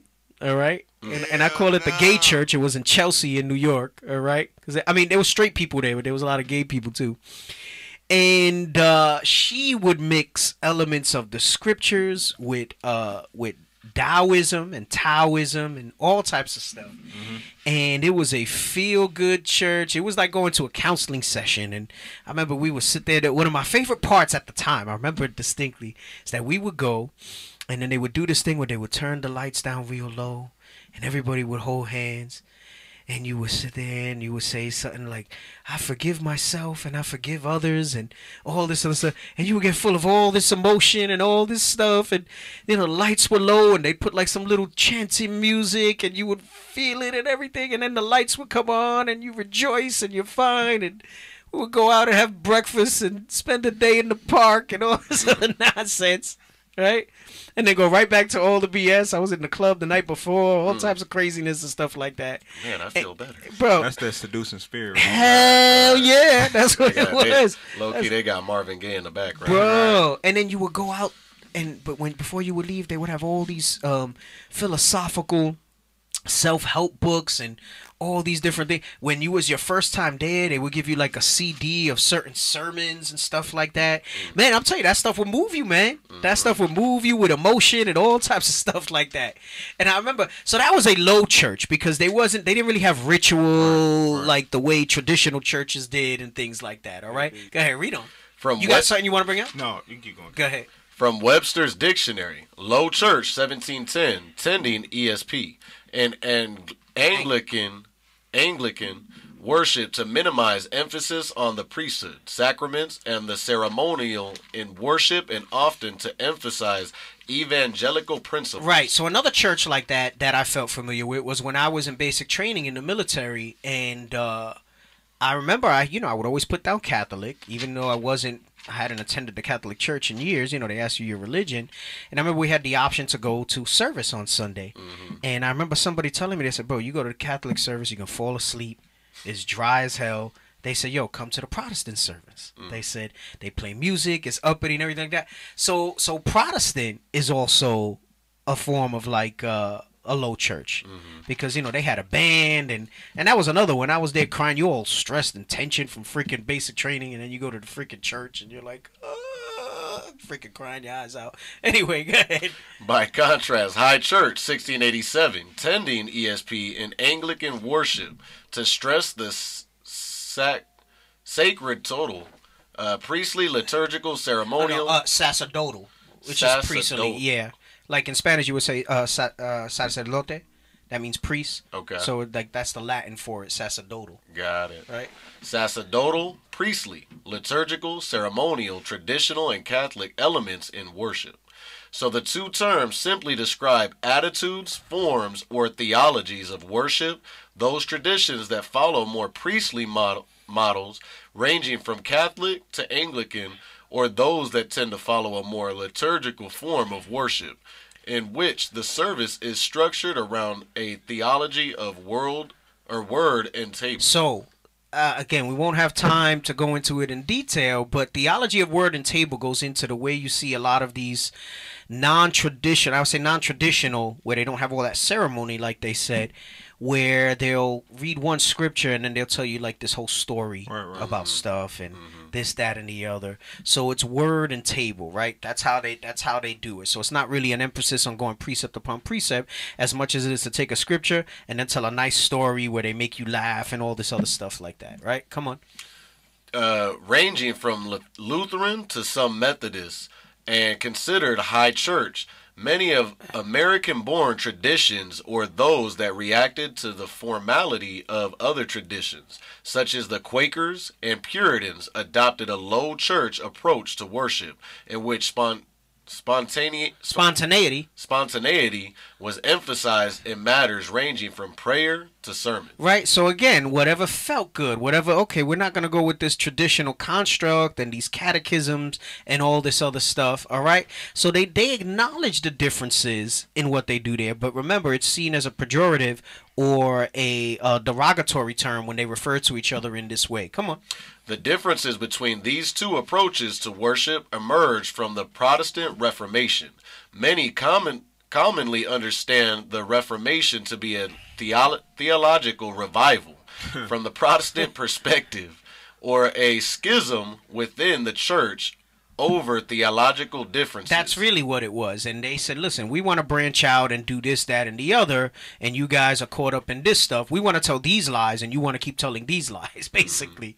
But we want to change that out, right? Go ahead. from the Catholic perspective. While that is certainly true on one level, those theological differences were interwoven with other issues, including the nature of worship, while the while the Protestant confessions that emerged from the Re- Reformation dealt with the theological issues, they also attempted to define the church in distinction from Catholic practices of worship that that were seen at best as improper and at worst as heretical. So basically, they said, wait a second, they, they, we tired of doing this Babylonian stuff. Let's go and do our own thing and try to emphasize, you know, white Jesus in this way, this, that, and the other. All right? That's all I wanted on that part. Let's go back to the holy piece again. All right? Go back to the holy days that they were talking about. That seducing goes into these big words they keep putting in this article. Okay, all right, yeah, we yeah, Right. they- big time, bro. Yeah, the way they hit you with some of that stuff, right? So that's the difference between low church and high church. Let's read this in Isaiah 29, so you can understand what it's speaking about here. Let's start at uh 11. The book of uh, Isaiah, chapter 29 and verse 11. Actually, start at 10. Verse 10 For the Lord hath poured out upon you the spirit of deep sleep, and hath closed your eyes. The prophets and your rulers, the seers hath he covered. Right, so God put us to sleep. God is the one that shuttered us, right? And how did he do that? Through uh he used the other nations to put us in slavery primarily. That was the big one because we weren't allowed to read anymore after that. And uh and now we didn't have that source and supply, that simplicity that's in, in Christ in the understanding of the scriptures. He said, The Lord put you to sleep because it was to serve his end, right? That that we would uh, be cut off from our heritage, like you read in Jeremiah 17 and 4. So he poured out that spirit of deep sleep and have closed our eyes. The prophets and your rulers, the seers, have he covered until now, these last days, that thine eyes shall see thy teachers, right? So we went on in darkness for a long time, right? It says we will grope at noonday, right? As if in darkness. Come on. And the vision of all is become unto you as the words of a book. And meaning, so when it says the vision of all, it's not just talking about prophecies and everything else. It's talking about the sight to actually see, Remember, he just said above, he said he poured out the spirit of deep sleep and he closed our eyes. And he said, but in order for you to see and be woken again, it's come to you in the words of a book. Come on. That is sealed. But it's sealed because that's part. Remember when Christ said, uh, why do you speak? They said, why do you speak in parables? He said, because unto you it is to know the mysteries Right, right. of the kingdom of heaven mm-hmm. and not to them. Right? This is the prophecy that that's going into. Come on. which men deliver to one that is learned, saying, Read this, I pray thee. And he saith, I cannot, for it is sealed. So that's like high church, right? That you go, they have these theology, these seminaries, they have all these different things and all this structure, and you say, hey, what does Isaiah 29 mean? Right. And they say, oh, that's not for us right now, that's sealed. What does this mean in Revelation? What does this mean in Daniel or in Ezekiel? What does this mean about the dietary law? Let's not even get into dark sayings, basic stuff. Hey, Deacon, I have a story with that. It was a sister. She came up to my house to get my wife an IV because she was pregnant. She was Uh-huh. a Gadite. And she kept bringing up the Bible. I wasn't dealing with her at first. I said, okay, I, I'm going to hop in. Yeah, now." you're just trying to like and then, this, yeah, right? we ended up on Revelation 21 and 12 about the gate. She said, "Oh, see, Revelations that's sealed. I can't. I, we can't go over that." Oh, and she was deep in the church. She said, "I, I don't go over Revelation. That's sealed." They- bro, that's that's their cop out. That's their cop out hmm. to say. So that's what you're reading right here. Read that part again. Read this, I pray thee. And he saith, I cannot, for it is sealed. It says, "I cannot, for it is sealed." That's the thing that they'll always tell you. That's sealed. That's sealed. You're not supposed to talk about that. You're not supposed to go into that stuff. That's sealed. I can't deal with that stuff. Come on, man. Come on. And the book is delivered to him that is not learned, saying, Read this, I pray thee. And he saith, I am not learned. Right? So then it says, so you got the high church and you got the low church. He said, it don't matter that they high, they low, they got whatever denomination they got. They will not be able to unlock the vision, the sight that's in here. Only God can give that increase. That's right. Only God can give that increase. That's right? Uh, Paul planted in Apollos water, but God gave the increase, the Bible tells you. It's telling you everything else is watered down anyway. Right. you get Let's back to the right. Let's get that real quick. Where he says, where Paul says, uh, I got you. who is Apollos, who is Paul?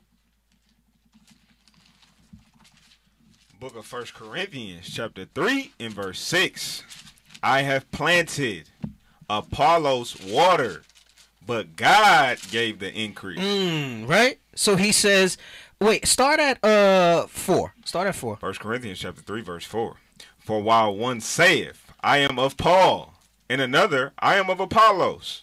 Are ye not carnal? So when you say, oh well, I'm from the Catholic Church, well you're from the Protestant Church, well you're from this, or I'm from that, right? Or I represent this, or I represent that. It's it's the same type of spirit that's there, right? He says, are ye not carnal? Meaning you don't understand what we just read in Isaiah 29? That you don't understand the spirituality of this? Come on. Who then is Paul, and who is Apollos, but ministers by whom ye believe, even as the Lord gave to every man. Right. So he's saying those people, these they're just messengers by whom you believe. Not that you believed in them, but it was by them that this word came out. Mm-hmm. That the vision of this book was able to be brought to you so that you can say, no, look, this means this and that means that. All right. That's in Acts 8 when it says, Understandest thou what thou readest? How Right. can I unless a man guide me? he says, even as the Lord gave to every man, meaning everybody had a minister that brought them this word Right. everybody had some form or way that a man brought it to you and brought awareness to you right Did you know that was good? So you can't say, "Oh, I talk to God," but I don't need man. You no need man to no. teach you. yes God right teach you. right that's exactly what it says even as the lord gave to every man every man as god has woken each of us up who have been able to receive this word right i think is is it in luke where it talks about uh, uh blessed are your eyes Yes, because many kings and rulers have desired to know the things that you know and have not known them mm-hmm. right? So he's telling you everybody had a man that brought this word unto them. But then he goes on to expound upon that right? Because this is the part see people like to jump to this this last part right? Right. where it says god gives the increase but they forget the first part. Mm-hmm. That it takes a minister to continue to have that in front of you to keep you in the right track right? Come on. Damn. Verse six. I have planted, Apollos water, but God gave the increase. But God is the one, because if God is the one that poured the spirit of deep sleep, then it's only God that can open up that. Di- no man, the creation's not greater than the creator. Right. So how is it if the creator put us to sleep, you think you're gonna be able to unlock something if it's not of him? Mm. Don't make no damn sense. That's common sense. Come on, read. Verse 7. So then, neither is it he that planteth anything, neither he that watereth, but God that giveth the increase. Right? So it's meaning don't think, don't get yourself too big. Don't try to have that mentality like the officer just said. Some people say, yeah, God talks to me, God shows me the scriptures. Right? It says, he that planteth nor he that watereth is anything. Is God that gives the increase. Right? It's God that gives the increase. Let's go back to Isaiah 29. And that's why we always say all praises. Right. After, after class, they be say all praises for all the Lord putting the praises. spirit all you praises. yep yep. Some people be like oh yeah great class great class. Listen all praises. Keep that humility. Hey because that stuff will get you with a big head man. Oh man you know your scriptures. Oh man you on point. Hey uh i don't know if there's moderators in the chat. I'm seeing we're being spammed with webcam hot girls and boys video chat. All right i see message deleted. I don't know if you could excuse me i don't know if you could boot them boot them if you have to damn see the devil come real quick boy come on You want Isaiah 29 and read verse 13 now the book of Isaiah, chapter 29 and verse 13. Wherefore the Lord said, For as much as this people draw near me with their mouth, and all these different religions and all these philosophies and all these vain deceits and things like Holy Week and all this other nonsense. Come on. and with their lips do honor me, but have removed their heart far from me, and their fear toward me is taught by the precept of men. Hey, right. So the the words will come out. You'll say, "Yes, I honor Christ. I honor the Most High. I honor this stuff." But he said, you have to understand, your fear is taught by the precept of men. Hmm. That goes into what we read in Colossians. That goes into what we read in First Timothy four, and it says that those things are rudiments. Those things are vain deceit. Right. It's philosophy. So it's letting you know that that's not a real fear. That's not a genuine thing. That's not going to bring you back to true repentance. Those aren't really your ministers. That's why he that's why he emphasizes this in verse 11 and 12. Listen, you're going to go to somebody that might be of a high church and they're not going to be able to give you answers. You're going to go to somebody for a low church and they're not going to be able to give you answers. Come on, read. Verse 14 Therefore, behold, I will proceed to do a marvelous work among this people, even a marvelous work and a wonder. because they thought that they had us dumbed down, right? That we would never wake up from this deep slumber, hmm. because they really believed that it was of their doing. The Most High used them to enact what we just read about putting to deep sleep. Mm-hmm. Right. He used them as the vehicle, as the mechanism to do that. And so they thought. Remember, it says that their pomp makes them think there's something. They sit, they sit as if there is, as if they are God, Right. right? On top of us. Come on.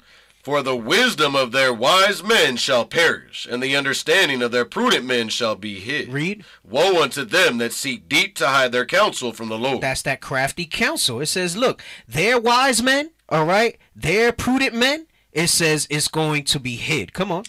and their works are in the dark, and they say, Who seeth us? And who knoweth us? This is all this BS that you that we just read about, all this Holy Week and things like that.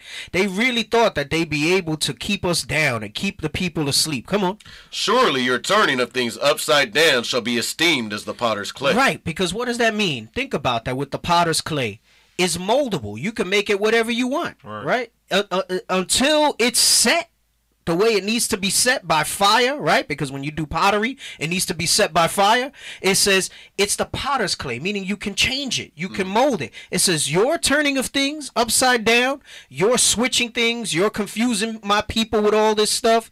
It says it's going to be easily changed to what it needs to be, right side up. Come on. For shall the work say of him that made it, He made me not?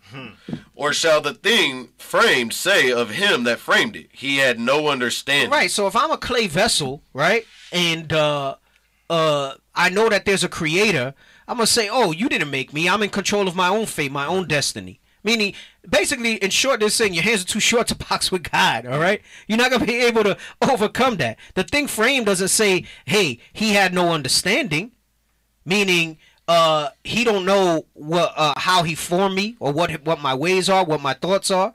It's to be very easy for him to change that thing all right? So although you read all this confusion and all this stuff, you cannot escape from the fact that it still is seducing, that it still is seductive in that regard. Let's go back to First Timothy four real quick. Can I say someone on that point? Yeah, Jordan? go ahead, go ahead. And the- where it says, and he had no understanding. They say that, like you just mentioned, um, with the philosophy. They say, oh, why did God do this? So they start questioning God. That's that he has no understanding. He have no understanding. Yeah, why did God do this? They throw that philosophy bomb at you. Go ahead, read this. The book of First Timothy, chapter 4 and verse 1. Now the Spirit speaketh expressly, that in the latter times some shall depart from the faith, giving heed to seducing spirits and doctrines of devils. Right, so remember, it said it would be seducing spirits. And his doctrines of devils because a devil's an adversary. It's against what it should be. It's that turning of things upside down. He says, hey, hey, hey. It says, you will see that some people will give heed to those things. That it on that verse? Uh, yes, sir. Go to Colossians 2 and 8. The book of Colossians, chapter 2 and verse 8. Beware lest any man spoil you through philosophy and vain deceit, after the tradition of men, after the rudiments of the world. It's very specific. That's that philosophy. It says beware because those things is like you said, oh, he have no understanding. It's them trying to continue to perpetuate the turning of things upside down, not realizing that God is the one that gives the increase. Mm. So there's nothing that any of those things can come at you to pull you away from the truth of this. Hmm. There's nothing that can pull you away from the truth of this because once God opens your eyes, you're touched, you're changed. You're changed in that way. So you have to understand that that, that warning, we cannot be complacent with that stuff and think, right? Because you look at Catholicism and you look at this high church stuff, but you don't realize that there's a lot of other subtle little things that are thrown at us, that are pushed at us through politics, through different mechanisms that they have there that'll make you feel this. Listen, he's talking to Israelites here. And he's saying, beware that these things may happen to you. Read that again from the top. Beware lest any man spoil you through philosophy and vain deceit, after the tradition of men, after the rudiments of the world, and not after Christ. you just have to remember that that's your guidepost. That's your that's your uh your what do they call it? The lodestar, the north star. That's your compass. Is that it's they're going to take rudiments. They're going to take pieces of that stuff, and it's going to come in so many subtle ways. It'll come in uh, some random book like a third Maccabees or something like that, and make you think, oh. Okay, there we onto something. We got something. It says it has to be after Christ. It has to be after that simplicity in Christ. All right. Uh, y'all got any other n- anything else you want to add to that? No, sir. All right, I'm gonna leave you with a teaser. We're gonna read the article. That's all. That's all I had. I'm not gonna go into all the different dates. Let me just give you a a quick brief. Scroll down. Scroll down. We saw Maundy. We saw Palm Sunday. right. So you have Palm Sunday. Right. Look, they do little palms and things like that. Okay. That's part of Holy Week. Scroll down. They call it Passion Sunday. All right, scroll up. What did it say about Pentecost? All right, the season uh, the colors are changed for to a red palm for Sunday. So, so they'll use red palm. None of that's in the Bible. None of that's in the Bible. Come on, scroll down. Uh, Maundy Thursday or Holy Thursday. All right, so you have uh, again they just take this whole thing and they they subscribe all this stuff to days of to false worship. Come on, what else they got?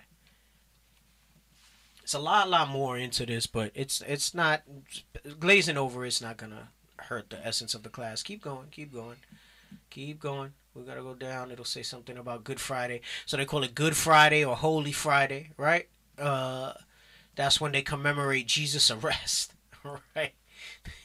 they, that's like, yeah, yeah, this is the day he got locked up. This is the day Boozy got locked up. Let's let's commemorate that.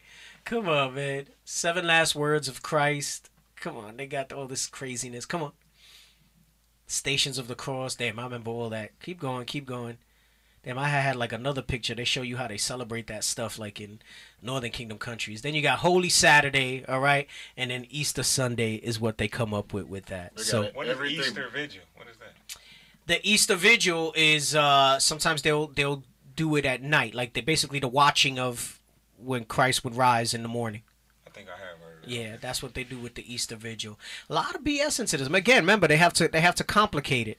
Yes.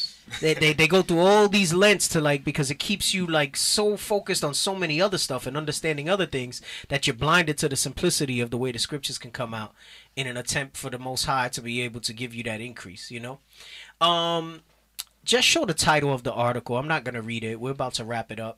All right, show the title of not this. Go back to the to the Native American thing because we did have Native in the title. We'll we'll start the show next week with that. All right. Uh, yeah, we got that. Okay, so we'll, we'll be we'll be. I was gonna go into this, but the show just uh took its time as far as this. Uh, South Dakota hotel staff quit in protest after owner bans Native Americans. So we're gonna touch on this, Lord's will, next Wednesday. All right.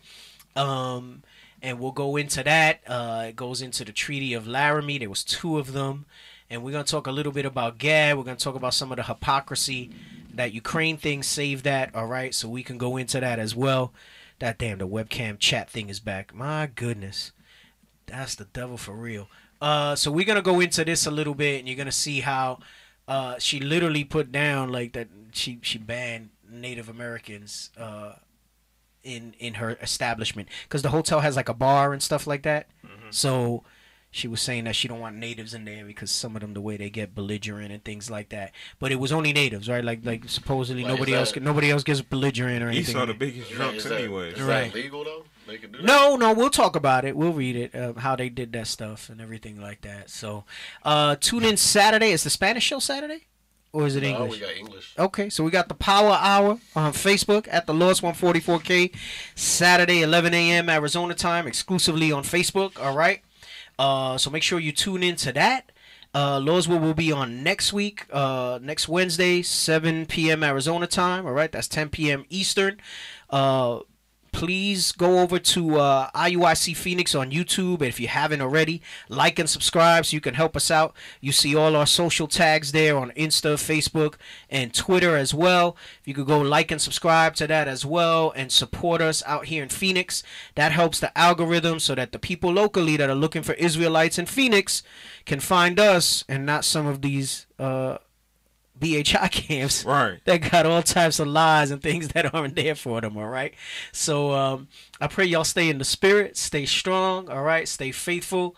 And uh, Lord's will will be on next week. All right. So with that, we say shalom. Shalom. Um, Shalom, Israel. This is Bishop Nathaniel. I want you to know that you can view all our Sabbath classes live on IUIC TV. That's right, I said on IUIC TV. Download the app today. Shalom.